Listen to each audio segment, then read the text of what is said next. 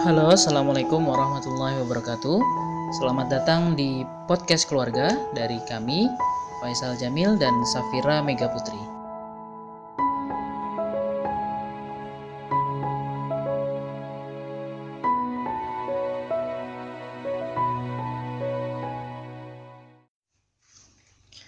Oke, alhamdulillah kita bisa ketemu lagi di podcast keluarga. Sudah udah lebih dari dua minggu ya. Kita ngambil, kita coba cari waktu untuk rekaman tapi nggak bisa. Altaf sempat sakit, habis Altaf sakit pundanya sakit, dan ya nggak dapat waktu. Jadi kali ini saya akan coba uh, sharing sendiri mengenai talent mapping. Jadi kami sekeluarga waktu itu ikut talent mapping pertama kali di event yang diadakan oleh Ibu Profesional Tangerang Kota. Kalau misalnya teman-teman belum tahu, bisa dicek aja di Instagramnya at IP Tangerang Kota. Di situ nanti bakal ada informasi-informasi mengenai kegiatannya IP Tangerang sehingga teman-teman yang domisili di Tangerang bisa bisa ikutan. Untuk teman-teman yang ada di daerah lain juga mungkin bisa coba cek misalnya di Depok IP Depok. Standarnya seperti itu. IP terus nama kotanya. Nah talent mapping ini yang kemarin kita ikuti berbayar. Trainer yang waktu itu mengisi adalah Kang Muhammad Firman. Nanti coba saya tag di uh, Instagramnya Kang Firman atau enggak di notes di podcast supaya teman-teman bisa cek ke Instagramnya langsung. Nah, pencetus pertamanya ini uh, Abah Rama. Jadi Abah Rama punya murid, muridnya Kang Firman dan yang lain, uh, praktisi talent mapping yang lain. Nah, kita dapatnya dari Kang Firman. Jadi masing-masing bayar, saya ikut, uh, Safira juga ikut. Tapi kalau teman-teman mau coba dulu yang gratis, itu ada di temubakat.com. Nah, ini hasilnya akan ada 30 strength tipologi yang serupa dengan hasil talent mapping yang ada kalau misalnya ikut talent mapping yang berbayar. Memang lebih simple tapi ya kira-kira bisa menggambarkan lah. Tapi memang kalau lebih enak ikut yang full berbayar bisa dapat penjelasannya secara lebih detail sehingga bisa melihat gambaran hasil si talent mapping ini lebih clear. Oke, itu sekilas de, uh, pengalaman ikut si talent mappingnya. Supaya bisa lebih uh, enak, mungkin kita coba jelaskan dulu. Kalau misalnya teman-teman atau uh, saya saya sendiri pun ketika dengar kata talent ingatnya itu langsung gambaran orang main musik atau orang lagi nari atau orang lagi main film, acting kayak gitu. Nah, supaya konteksnya dapat, kita samakan dulu pengertian talent mapping di sini bukan kegiatan e, bermusik, melukis, atau yang saya tadi coba gambarkan. Nah, bakat yang dimaksud di sini adalah karakter karakter alami dari setiap orang yang berpola, berpola berulang-ulang dan dapat digunakan untuk suatu kegiatan yang produktif. Kita ulang sedikit, karakter alami dari setiap orang yang berpola yang dapat digunakan untuk suatu produktivitas atau kegiatan yang produktif. Poinnya di situ. Karakter alami yang bisa digunakan untuk suatu produktivitas. Nah, kalau misalnya tadi uh, bernyanyi menari segala macam itu hanyalah uh, terminasinya di sini adalah kekuatan. Kekuatan. Nah kekuatan yang di sini adalah kegiatan kegiatan yang ketika kita bisa mengerjakannya itu mengerjakannya dengan enjoy easy uh, excellent dan kita bisa dapat something bisa earn di sana 4E ini itu bakal enak banget. Nah jadi uh, di sini uh, beda istilahnya ya. Yang pertama adalah talents. Talents uh, yang bakat tadi adalah karakter yang bisa digunakan untuk suatu produktivitas. Nah ketika teman-teman atau kita ikut si talent mapping ini kita akan mendapat 34 talents. Versi eh, lengkapnya ada 34 jadi ada urutan dari dari nomor 1 sampai nomor 34 nah 7 bakat pertama yang paling atas disebut adalah bakat utama. Bakat utama itu adalah kekuat eh, kekuatan atau enggak karakter yang paling menonjol di diri kita. Tujuh bakat kedua adalah tujuh bakat pendukung.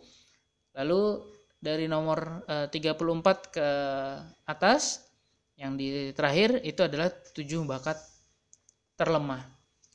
Nah, kita disarankan untuk fokus ke bakat utama karena kita pendekatannya di sini adalah kita explore kekuatan uh, kita, bakat-bakat kita yang memang kita uh, miliki. Kita explore sampai benar-benar kita bisa memanfaatkan bakat kita ini untuk suatu kegiatan yang uh, menghasilkan. Contohnya, contohnya kalau misalnya saya, yang pertama itu nomor satu adalah ideation. Nah ini masing-masing bakat ini punya definisi ya punya definisi. Contohnya tadi ideation menyukai diskusi kelompok yang bebas baik sekali dalam brainstorming mampu menemukan hubungan atau benang merah dari apa yang terlintas di dua fenomena. Nah itu kira-kira sedikit mengenai uh, contoh uh, pengertian dari si bakat tadi ideation. Nah kalau misalnya saya bakatnya tujuh. Tujuh utama adalah ideation atau input. Input itu artinya memiliki hasrat untuk mengetahui lebih jauh dan lebih banyak serta mengumpulkan data atau mengarsip segala macam informasi. Yang ketiga responsibility yaitu memiliki rasa tanggung jawab yang tinggi atas komitmen yang telah dibuat baik besar ataupun kecil dan merasa terikat secara emosional untuk memenuhi atau menjalaninya hingga selesai. Yang keempat, itu maximizer. Pengertiannya adalah fokus, bisa fokus pada kekuatan-kekuatan yang ada sebagai cara untuk mencari keunggulan pribadi atau kelompok dan cenderung untuk mengubah sesuatu menjadi lebih baik lagi. Maximizing something, itu maximizer. Lalu yang kelima itu harmoni. Itu dapat bekerja sama dengan baik dengan orang lain, nggak suka konflik, nggak suka perdebatan, sukanya mendamaikan e, ketika ada dua pihak yang e, bertentangan seperti itu.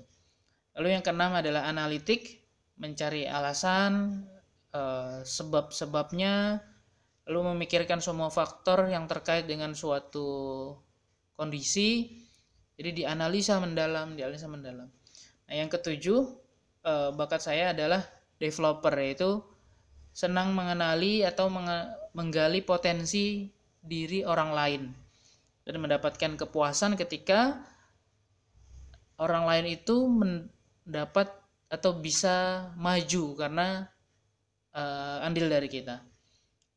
Nah, itu contoh tujuh bakat utama ya. Nah, dari masing-masing bakat itu tadi sudah ada definisinya dan sebenarnya ada rekomendasi-rekomendasi peran. Contohnya tadi ideation, ideation eh, yang tadi suka brainstorming, suka cari ide, perannya bisa di marketing, advertising, perancang atau pengembang produk baru. Nah, jadi masing-masing Eh, bakat 34 bakat tadi ada definisinya dan ada perannya masing-masing. Eh, Bunda atau Bunda Safira juga punya tujuh bakat utama. ada harmony, connectedness, significant, strategic, developer, learner, dan includer. Ada yang beririsan tapi mostly uh, berbeda dengan saya. Tapi itu nggak masalah karena memang karakter masing-masing ini memang berbeda-beda sehingga uh, ya nantilah kita kita lihat nanti apa sih manfaat kita tahu sih talent mapping ini. Nah kita lanjut ke poin berikutnya. Manfaat talent mapping ini kalau misalnya coba saya simpulkan ada tiga ada dua. Besarannya ada dua. Yang pertama itu untuk personal untuk diri kita sendiri. Dengan tahu si talent mapping dengan tahu si hasil bakat kita kita bisa mencari atau berusaha melakukan pekerjaan atau peran terbaik di posisi terbaik. Contohnya tadi uh, saya ada di ideation. Sekarang kebetulan di pekerjaan memang berhubungan erat dengan brainstorming, mencari ide, me mengembangkan produk dan itu memang terasa sangat nyaman dan sangat e, merasa bisa produktif ketika kita berdiskusi mencari ide seperti itu. Nah, di situ kita mencari kekuatan kita dan peran kita yang terbaik apa ketika ada di sebuah pekerjaan atau di sebuah peran. Ini kalau misalnya kita lihat ketika kita bisa mengerjakan sesuatu yang kita bisa kita memang kuat di sana itu enak banget.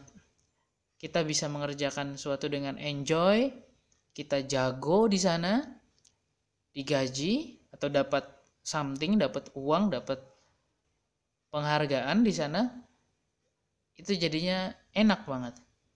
Jadi dengan bantuan si talent mapping ini kita bisa mencari tahu yang terbaik untuk kita peran-peran kita tuh apa itu untuk personal. Nah talent mapping ini juga bermanfaat untuk pasangan atau keluarga. Nah, untuk keluarga ini kalau misalnya saya coba breakdown lebih dalam lagi ada tiga. Yang pertama eh, manfaat talent mapping untuk keluarga. Yang pertama itu mencari kekuatan bersama untuk keluarga. Kayak tadi misalnya saya punya tujuh bakat utama bunda punya tujuh bakat utama juga kita cari. Yang irisan itu yang mana? Contohnya di sini kita ternyata yang irisan ada dua. Yang pertama harmoni yang harmoni yang tadi yang tidak suka konflik dan developer. Developer itu suka mengembangkan orang lain. Nah kita akan cari dengan kesamaan ini oh berarti kita coba jalani keluarga kita dengan dua dua bakat ini nih karena kita memang sama-sama suka. Mungkin kita coba cari peran-peran kita sebagai keluarga kita bisa mendevelop uh, orang lain mendevelop anak-anak mendevelop sebuah kelompok. Kita coba cari nanti di sana. Jadi dengan kekuatan yang ada kekuatan bersama kita bisa melakukan sesuatu bersama dengan lebih nyaman hasilnya juga nanti bisa lebih baik insya Allah. Nah itu yang pertama. Jadi mencari kekuatan bersama untuk keluarga. Nah manfaat yang kedua dengan tahu talent mapping ini untuk keluarga itu saling melengkapi. Kalau yang tadi cari yang sama kalau sekarang kita lihat oh beda nih ternyata. Ya udah kita saling melengkapi. Contohnya Misalnya uh, sang ayah skill WOO atau winning over others-nya itu rendah. WOO ini adalah sebuah bakat yang memulai pembicaraan dengan orang yang tidak dikenal. Jadi kayak uh, ada di suatu tempat kenalan kalau orang-orang yang WOO-nya rendah itu akan susah. Akan aduh kok malu ya. Ya bukan bukan pemalu tapi ya tapi bisa tapi sebenarnya tidak nyaman di sana. Nah, contohnya tadi misalnya seorang ayah atau seorang suami skill WO-nya rendah. Tapi ada di suatu kondisi yang acaranya bergaul dengan banyak orang gitu. Nah sementara sang istri WOO-nya itu ada di bakat utama. Nah di sini nih karena sudah tahu bakatnya masing-masing istrinya nggak menyalahkan suaminya untuk eh kamu mas kenalan dong sama yang ini. Gitu. tapi nggak menyalahkan seperti itu tapi justru membantunya berkenalan. Karena biasanya si orang WO ini bukannya uh, benar-benar pemalu nggak bisa kenalan sama sekali nggak bisa bergaul enggak tapi pertamanya aja yang susah gitu. Nah dengan si istrinya tahu kalau misalnya si suami ini WO-nya rendah, si istrinya bisa mengisi, bisa melengkapi. Contoh yang kedua, kalau istri itu kan biasanya ya, biasanya itu harus mengatur keuangan keluarga. Nah, tapi ternyata dari hasil si talent mapping ini dan memang disadari kekuatan budgeting, estimating, cashiering itu rendah. Sementara suami kuat ternyata di bagian-bagian keuangan itu. Ya suami yang ambil peran untuk budgeting keluarga, nggak ada masalah gitu. Jadi nggak ada keharusan untuk istri harus pegang uang, harus ngatur, kamu harus ngatur dengan baik ini keuangan keluarga. Sementara si suami sebenarnya punya standar yang tinggi karena dia memang kekuatannya di sana akhirnya sang istri dipaksakan. Suaminya ngerasa nggak puas terus ya. Jadi begitu ketika kita nggak memahami kekuatan pasangan padahal kita sebenarnya bisa saling melengkapi. Jadi peran-peran yang bisa disaling dilengkapi ya dilengkapi. E, suaminya jadi ambil peran untuk budgeting keluarga istrinya nanti ambil peran yang lain. Itu yang kedua saling melengkapi. Nah untuk keluarga satu lagi uh, menurut saya adalah dengan tahunya tahu si talent mapping ini kita bisa jadi modal untuk observasi ke anak. Nah, contohnya misalnya anak kita baru umur 2 tahun, 3 tahun, kita bisa lihat nih, oh, dengar dengar dengan mengetahui pengertian suatu talent kita bisa kira-kira oh anak saya kira-kira kayaknya nih dari sifatnya kayaknya dia komen banget nih. Komen tuh suka nyuruh. Kayaknya na nanti coba kita gali lagi nih di bakat yang itu. Siapa tahu memang bakatnya di sana. Atau misalnya bakatnya uh, ngajarin. Ngajarin orang-orang. Oh mungkin dia developer nih. Kita cari lagi. Kita cari. Oh dia ternyata memang gampang bergaul. Berani anaknya ya mungkin WOO-nya tinggi nih. Coba kita gali di sana dengan pemahaman mengenai bakat ini yang sudah kita pahami. Nah, anak juga bisa ikut si ikut mapping si talent mapping ini sendiri. Cuman rekomendasinya sebenarnya adalah umur ketika umur 15 tahun atau kalau misalnya umur nggak bisa dijadikan eh, patokan adalah ketika si anak sudah bisa menjawab pertanyaan yang diajukan ketika talent mapping ini. Karena talent mapping ini pertanyaannya cukup uh, banyak. Mengartikan sebuah kalimat, tentu kita memilih, oh kita banget nih dari level 1 sampai 5 setuju, uh, tidak setuju sampai sangat setuju. Nah, metodenya adalah menjawab pertanyaan. Jadi ketika si anak sudah bisa menjawab pertanyaan, sudah bisa mencerna si pertanyaan uh, si talent mapping ini, uh, si anak sudah bisa ikut si talent mapping. Nah, ada satu fokus lagi yang menarik ya menurut saya ketika pembahasan talent mapping uh, yang dibawakan oleh Kang Firman ini.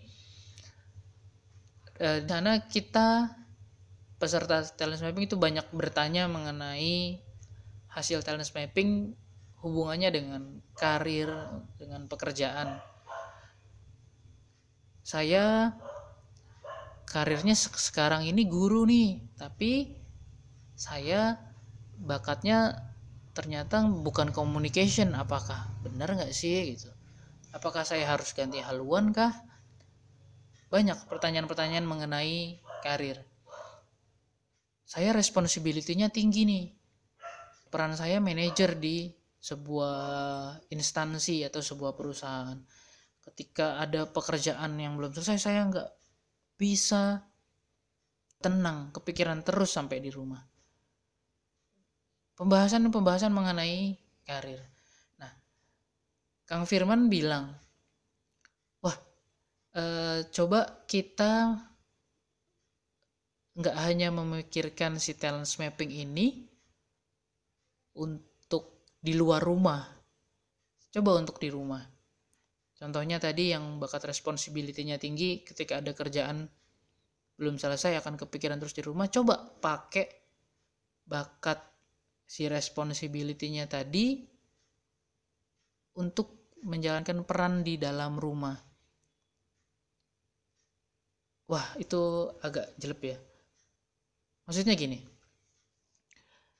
Kita jangan terlalu memikirkan si talent mapping, boleh memikirkan, tapi jangan hanya memikirkan, memikirkan bakat kita untuk uh, luar luar saja untuk luar rumah saja tapi ada peran kita yang harusnya kita manfaatkan bakat-bakat kita untuk keluarga untuk ngurus suami atau istri atau untuk anak. Coba yang responsibility-nya tadi tinggi uh, dipakai tuh responsibility-nya untuk uh, mendidik keluarga untuk mendidik anak.